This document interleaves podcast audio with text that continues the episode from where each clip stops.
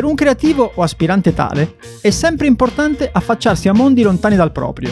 In questo podcast solitamente vi raccontiamo storie di scrittori, art director, storyteller, cuochi, comedian, start-upper, ma oggi invece facciamo proprio questo esercizio creativo e ci sporgiamo a dare un'occhiata in un campo che tutti frequentiamo poco, quello degli investimenti e delle grandi aziende. Il nostro ospite di oggi ha fondato 30 anni fa 21 investimenti, il primo venture capital italiano. Con lui impareremo ad analizzare un business, a valutare un buon investimento e anche da dove ricominciare se per uno scherzo del destino ti rimanessero in tasca solo 100 euro. Io sono Federico Favot e io sono Edoardo Scognomiglio e siamo pronti ad hackerare la creatività di Alessandro Benetton.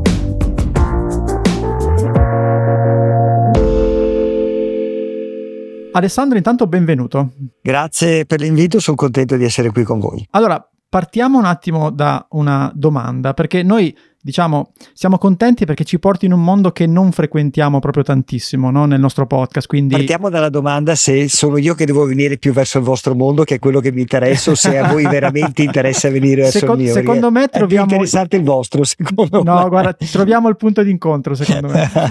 Però diciamo che, guarda, sta arrivando un bambino di 5 anni, sta, ti, ti tira per i pantaloni e ti dice, ma tu che lavoro fai? Come gli rispondi? Eh, è una, una, bella domanda, forse come sempre è semplificare appunto rispondere a un bambino è la parte più difficile. Gli direi questa cosa, il mondo è fatto di tante cose, tra cui l'impresa, il lavoro che, a cui partecipa, presumo, suo padre, che è fatto di economia, dove c'è lo scambio delle merci e c'è qualcuno che produce una cosa, qualcuno che la vende, qualcuno che lo compra. E nell'ambito di questo io mi occupo di comperare delle aziende, per cui dei luoghi in cui succedono delle cose dal punto di vista del prodotto e cerco di farle andare meglio. Quando ho finito di farle andare meglio, le ricedo a qualcun altro e i soldi che ho guadagnato li uso per eh, comprarne delle altre, che in qualche maniera hanno come scopo quello di migliorare la vita delle persone. Chiarissimo, a me arri- ah, sei arrivata a me, allora è chiarissimo. probabilmente il bambino adesso, però adesso posso andare a giocare. Probabilmente avrà sì, detto esatto. questo. Sì, esattamente. Nel frattempo si era addormentato. Una, no, pure mi compri un'azienda. esatto. Senti, facendo un, un passo indietro, no? E quindi diciamo prendendo un po' la rincorsa, gli studi tu, che cosa hai fatto e dove li hai fatti? Allora, io ho fatto mm, il liceo qui in provincia, ho fatto un liceo che è stato un punto proprio nevralgico della mia crescita personale perché sono stato tra quelli che non si è distinto in maniera particolare ah, sì? durante i primi anni del liceo, sì, sì, assolutamente. Però è stato anche quella parte di un percorso molto interessante perché è stato fondamentale poi per trovare, ecco, a proposito di slancio, e poi per ricordarmi che in realtà ero stato molto molto molto bravo alle elementari e alle medie e ho avuto proprio a un certo punto un momento in cui avevo bisogno di ripensarmi. Questo è molto utile soprattutto quando qualche ragazzo mi chiede, no, ma sono perso, non so dove sono, non certo. so quello che voglio, non sono apprezzato per quello che so fare. Eh, tendenzialmente tutti ci dovremmo abituare a guardare le persone per quello che fanno bene, piuttosto che per additare quello che fanno male certo. e e mortificarli. Poi sono andato negli Stati Uniti, quello è stato un passaggio fondamentale anche perché avviene in un periodo storico in cui oggi è molto più frequente, io vedo con i miei figli, certo. fanno liceo all'estero, insomma ci sono tutte, c'è internet, puoi imparare. Poi è stato normale a quel tempo insomma affacciarmi al mondo della finanza. Primo lavoro che hai fatto, te lo ricordi? Sì, Primo questo, questo, la Goldman Sachs, una banca d'affari. Ah Okay. Eh, per cui una bellissima esperienza perché ero a Londra e mi ha permesso di capire tante cose perché in realtà il lavoro principale era quello di preparare il caffè per i superiori, fare tante analisi, okay. fotocopie, certo. insomma un lavoro molto che però quando lavori in una grande organizzazione se hai gli occhi di chi vuole rubare il lavoro agli altri eh, impari tantissimo, per cui nella mia formazione è stato un passaggio essenziale per capire i fondamentali dell'analisi dell'economia, del comportamento aziendale e quant'altro. E poi, poi arrivato ad Harvard, ho conosciuto un professore che in qualche maniera ha condizionato il mio modo di guardare alle cose, non tanto per quello che voleva insegnare o che diceva, ma perché ho scavato dentro le sue conclusioni analitiche ho scoperto che c'era un modo di ragionare, diciamo lateralmente, trovare delle analogie tra cose diverse e trovare sempre il filo conduttore. Ti ricordi un, un esempio specifico di, sai, quel momento in cui ti ha detto una cosa e che ti si è accesa la lampadina, quel momento lì te lo ricordi? Beh, intanto ho capito che, che nella vita bisogna anche essere controcorrente tante volte per fare delle robe interessanti. È stato un momento clou della mia vita perché ho pensato che si potevano avere allora all'inizio degli anni 90, fine anni 80, era vietatissimo trovare delle similitudini. Se tu eri il settore eh, de, de, de, dei media eri uno specialista dei media, se eri del, del, della produzione eri della produzione, se eri della chimica eri della chimica. Non esisteva la, la, la, il, il, concetto che uno potesse imparare da un settore all'altro. Certo. Non esisteva avere la presunzione di dire che tu compravi un'azienda e la facevi andare meglio di chi l'aveva creata, no? E invece questo modo di guardare lateralmente, di trovare delle analogie, secondo me offriva un'opportunità. E così certo. è iniziata la mia avventura. E qui si apre, diciamo, una parentesi fondamentale, cioè il tuo mestiere da quel momento in avanti è stato quello di monitorare, diciamo, il mercato e i mercati, scegliere delle aziende su cui puntare e farle crescere. Ecco, ci Ma come si fa? Esatto, cioè so... ci porti un po' step by step su questo processo. le possibilità sono infinite, volendo. Questo può no? essere cioè... molto molto interessante per chi ci ascolta e magari sta pensando di aprire la sua attività oppure di appunto aprire la, l'azienda. Intanto come parti a livello di settore di scelta, cioè dove punti gli occhi? Allora, vole, volendo dare un consiglio di una lettura sufficientemente completa della, della, e, e, e, analitica, dobbiamo prima di tutto entrare nel concetto che questa forma di capitalismo non esisteva quando sono partito io. Forse il mio è stato il primo fondo di investimento in Italia perché i finanziamenti erano o la borsa mm. o le banche commerciali. Le banche commerciali che, eh, come si diceva, ti prestano l'ombrello quando c'è il sole certo. e per cui poco apprezzamento per la piccola e media impresa, io invece sapevo che il 90% del PIL italiano era basato su questo e che questa forma di capitalismo poteva avere un futuro perché poteva essere un sistema con il giusto tempo, né, né troppo lungo come la famiglia padronale, né troppo corto come la borsa che compra e vende le aziende ogni anno. Quindi il contesto era favorevole di una crescita di uno strumento nuovo. Questo l'ho intuito e l'avevo già intravisto negli Stati Uniti. Noi cerchiamo con i ragazzi del team, ormai siamo 60 persone sparse per l'Europa, di studiare dove ci sono le situazioni in cui il cambiamento può creare un'occasione, mm. no? il cambiamento che può essere di varia natura, masse critiche, metti assieme più di una cosa in maniera che cambi il tuo potere negoziale, il cambiamento inteso come modello di business, arriva un fattore tecnologico che ti permette un cambio di modello di business, l'osservazione laterale come abbiamo detto, pensi che un settore possa vedere applicato delle regole che hai già visto da qualche mm. altra parte in un altro settore, in un altro mercato o nello stesso mercato in un altro paese Ecco, noi ci siamo concentrati su questo fatto. Anche persone forse, cioè magari eh, assolutamente eh, inserire sì, delle persone chiave su determinati fondamentale. Ruoli. Questo è fondamentale. Eh, perché insomma è un po' come un'operazione chirurgica, io ahimè ne ho avute più di qualcuna, il 50% la fa il chirurgo, il 50% la fa la riabilitazione. La riabilitazione o l'attivazione del nostro pensiero avviene attraverso le persone, quindi sono un ingrediente altamente, altamente rilevante. E come fai a scovarle? Nel senso... Ed, Edoardo, oggi è più semplice perché è un, è un, mondo talmente grande e strutturato, ci sono gli advisor, le banche, i consulenti, i commercialisti, allora era più un door to door in cui tu no, quasi prendevi le pagine gialle, bussavi alla porta delle aziende e dicevi: Senti, non è che per caso avete un socio ah, sì. che vuole uscire, l'idea di espandervi, ah, sì. no? bisogno di soldi, era molto più naive. Per cui insomma è diventato un mondo molto più strutturato. Ma nella valutazione ai tuoi livelli c'è un elemento di intuizione che lo senti relazione, istinto. distinto, che è una componente oppure è tutto molto razionale?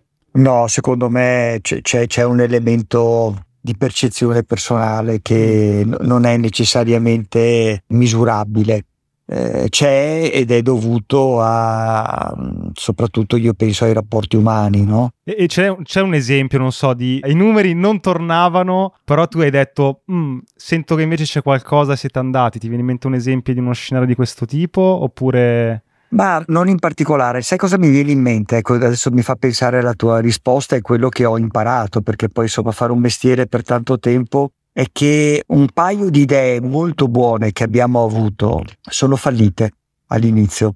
e sono fallite per eh, più o meno in tutti e due i casi, uno in particolare, ma perché era t- troppo in anticipo. Ci fai un esempio? Beh, ci sono due esempi. Guarda, una delle prime cose che ha fatto 21 è stata la prima te- televisione cittadina italiana che si chiamava Sei Milano Ah, sì. Ah, ok, nel sì, 1993. Fallita miseramente dopo poco tempo, ma è- che invece era un'idea brillantissima. È tutto quello che è successo tanti anni dopo, visto in tempi non sospetti. no? Mi viene in mente la prima pubblicità che facemmo e diceva cerchiamo 30 giovani da buttare in mezzo alla strada, no? E, e- e il senso era proprio di trovare con queste piccole telecamere dei ragazzi che andassero in giro a fare l'informazione a Milano. Eh, poi in realtà non funzionò per il fatto che il passaggio digitale analo- eh, analogico digitale non fosse ancora completato, quindi eravamo a metà del guado. E, e una cosa che sicuramente mi è rimasta è che le cose vanno fatte a proposito di quello che dite voi, no? Guardi i numeri, non guardi i numeri, le persone, le cose vanno fatte al momento giusto. Certo. No, mi piace che Eh. ci hai fatto prima gli esempi, che non è da tutti, prima gli esempi delle robe che non, non hanno funzionato. Di Sì, solito vero. parli un'ora delle robe dei traguardi e poi forse ti dico gli insuccessi. Sei partito al contrario. esatto. Però invece fa- fa- facci un esempio perché ma- magari conosciamo i brand ma non sappiamo, il pubblico più largo non conosce che sono legati a, a 21. Sì. Di... Ehm, due cose che potete conoscere, Pitta Rosso, Certo. eh, che era Pittarello, che a un certo punto è diventato il primo retailer, là anche là un cambio di marchio importante, ma soprattutto la prima applicazione del modello di business, chiamiamolo fast fashion alle scarpe, per cui una buona azienda che fa qualcosa. Forse ecco, nel vostro settore ancora più eh, questa catena di cinema che si chiama Vespace, Mm. Non so Sì, se l'avete certo, certo. mai sentita nominare, ecco quella l'abbiamo fatta noi. E anche quello, un settore che sembrava ormai caduto in disuso, secondo me siamo all'inizio del 2010-2012, adesso non mi ricordo, e tutti dicono ma insomma al cinema non ci va più nessuno perché ormai c'è solo televisione, pay per view, i DVD, queste cose qua.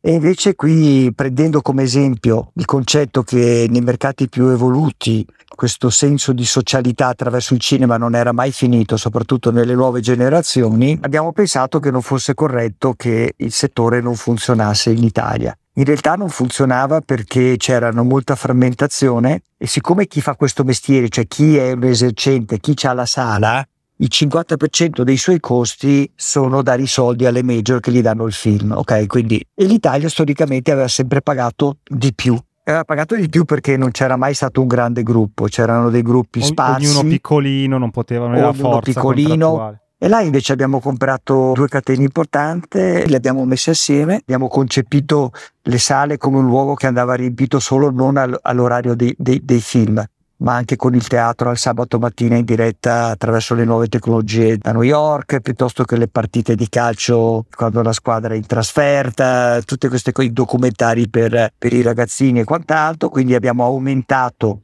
la frequentazione delle sale, aumentata l'attenzione sui sul food e sugli accessori e quello che veniva venduto nei cinema. Per cui questo per esempio è come uno che non capisce niente di un settore va e riesce a fare magari una cosa che Certo. chi è del settore, eh, sai, tante volte gu- guardare da lontano ti permette di vedere con più chiarezza. Senti, facciamo un altro salto, perché a un certo punto, qualche anno fa, abbiamo cominciato a vederti sui social.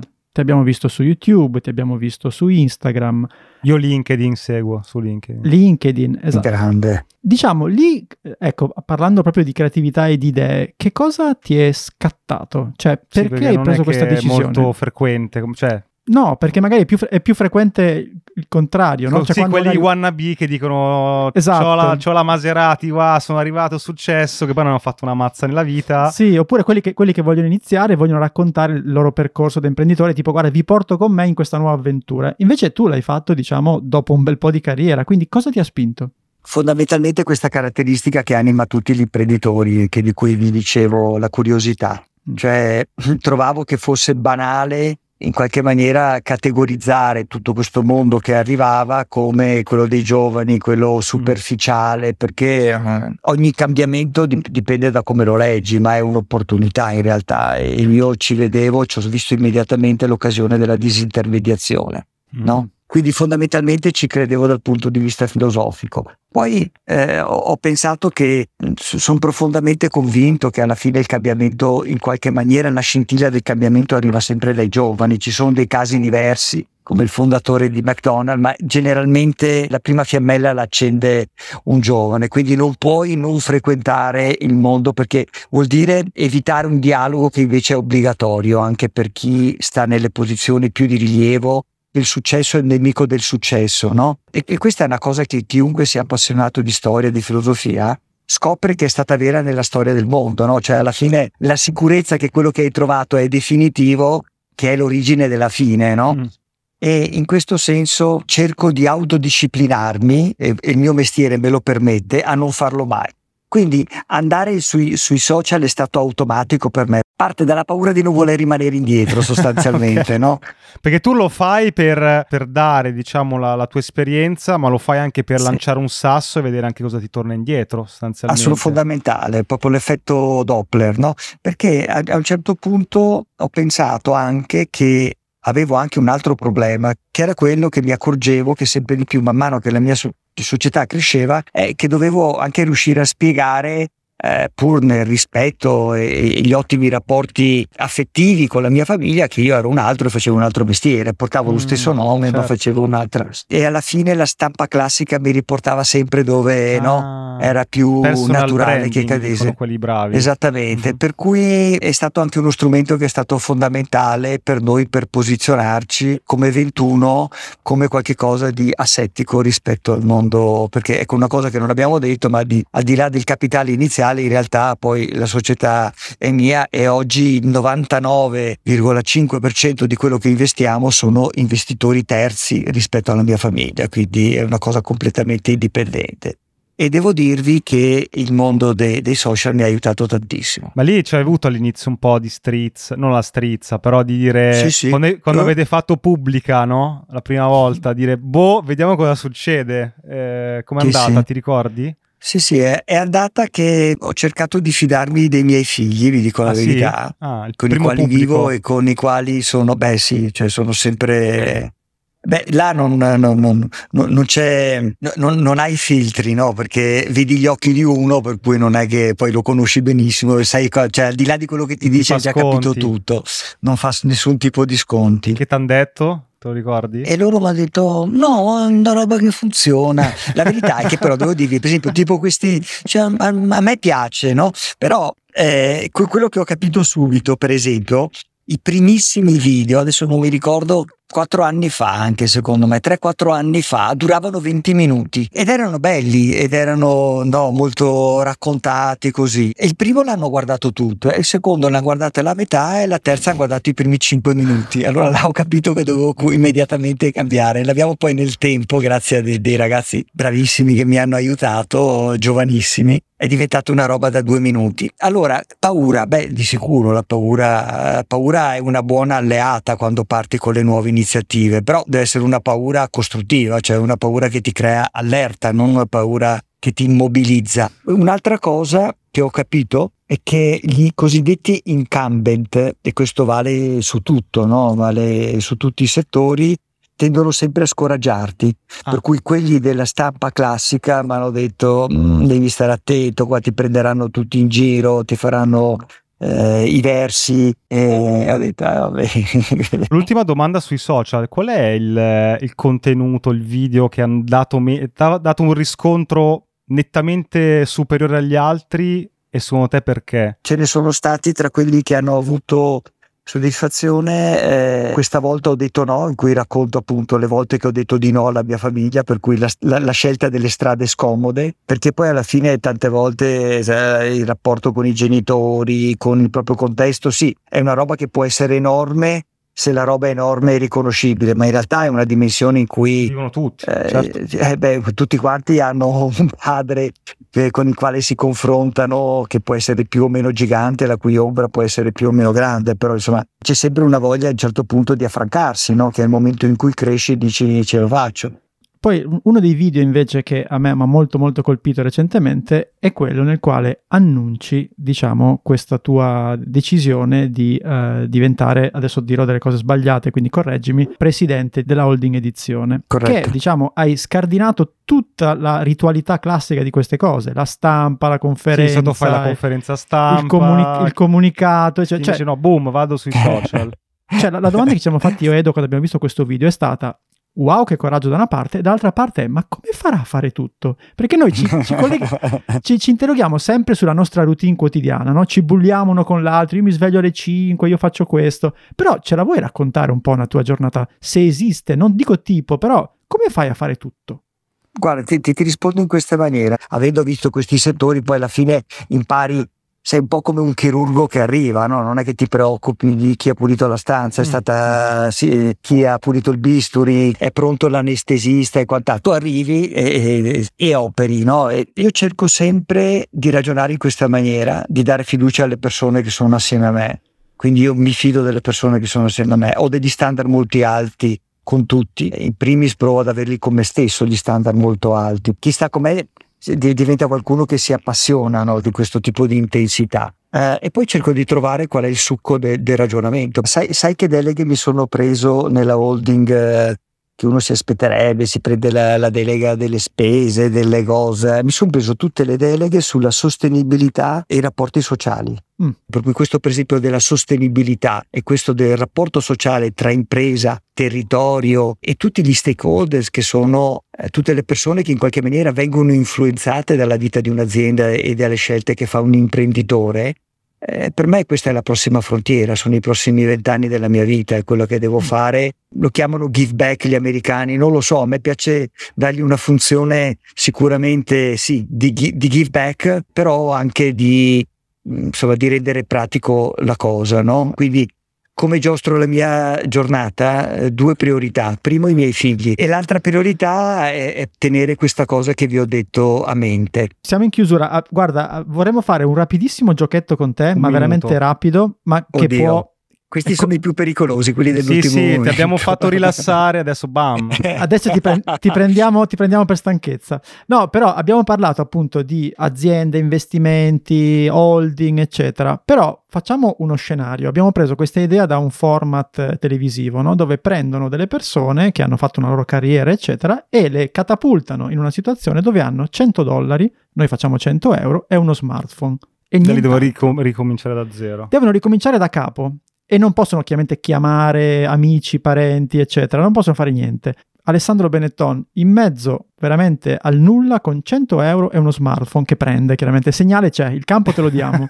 cosa, cosa ti viene in mente? Perché questo può essere molto molto inspiring, come dicono quelli bravi, perché adesso siamo, viviamo in un'economia dove è possibile forse con una buona idea partire da, da qui. Sì, allora, mh, mm, sì, no, no, effettivamente è una domanda molto impegnativa e a cui essere, cioè soprattutto rispondere in maniera concreta. Direi che una buona idea uh, ha sempre bisogno di essere messa in ordine attraverso il, il confronto anche con qualcuno.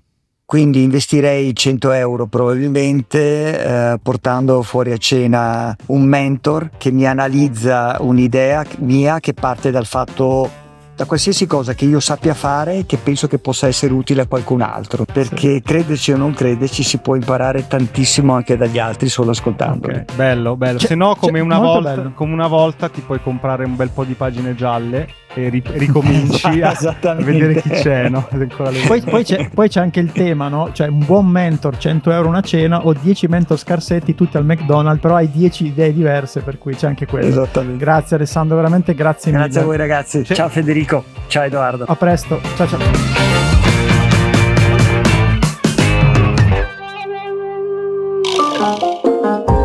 La puntata è finita e adesso cosa puoi fare? Beh, due cose. Uno, iscriverti ai nostri appunti. Trovi il link in descrizione per ricevere la nostra newsletter con tutti i link di cui abbiamo parlato, belli ordinati, così puoi leggerli in tranquillità e approfondirli. E due, puoi fare un giro sul nostro canale di Buy Me a Coffee. Se vuoi sostenere il nostro podcast trovi tante modalità, dall'abbonamento alla donazione one shot, agli extra. Quindi clicca il link, valuta se c'è qualcosa che ti interessa e intanto grazie per il tuo supporto.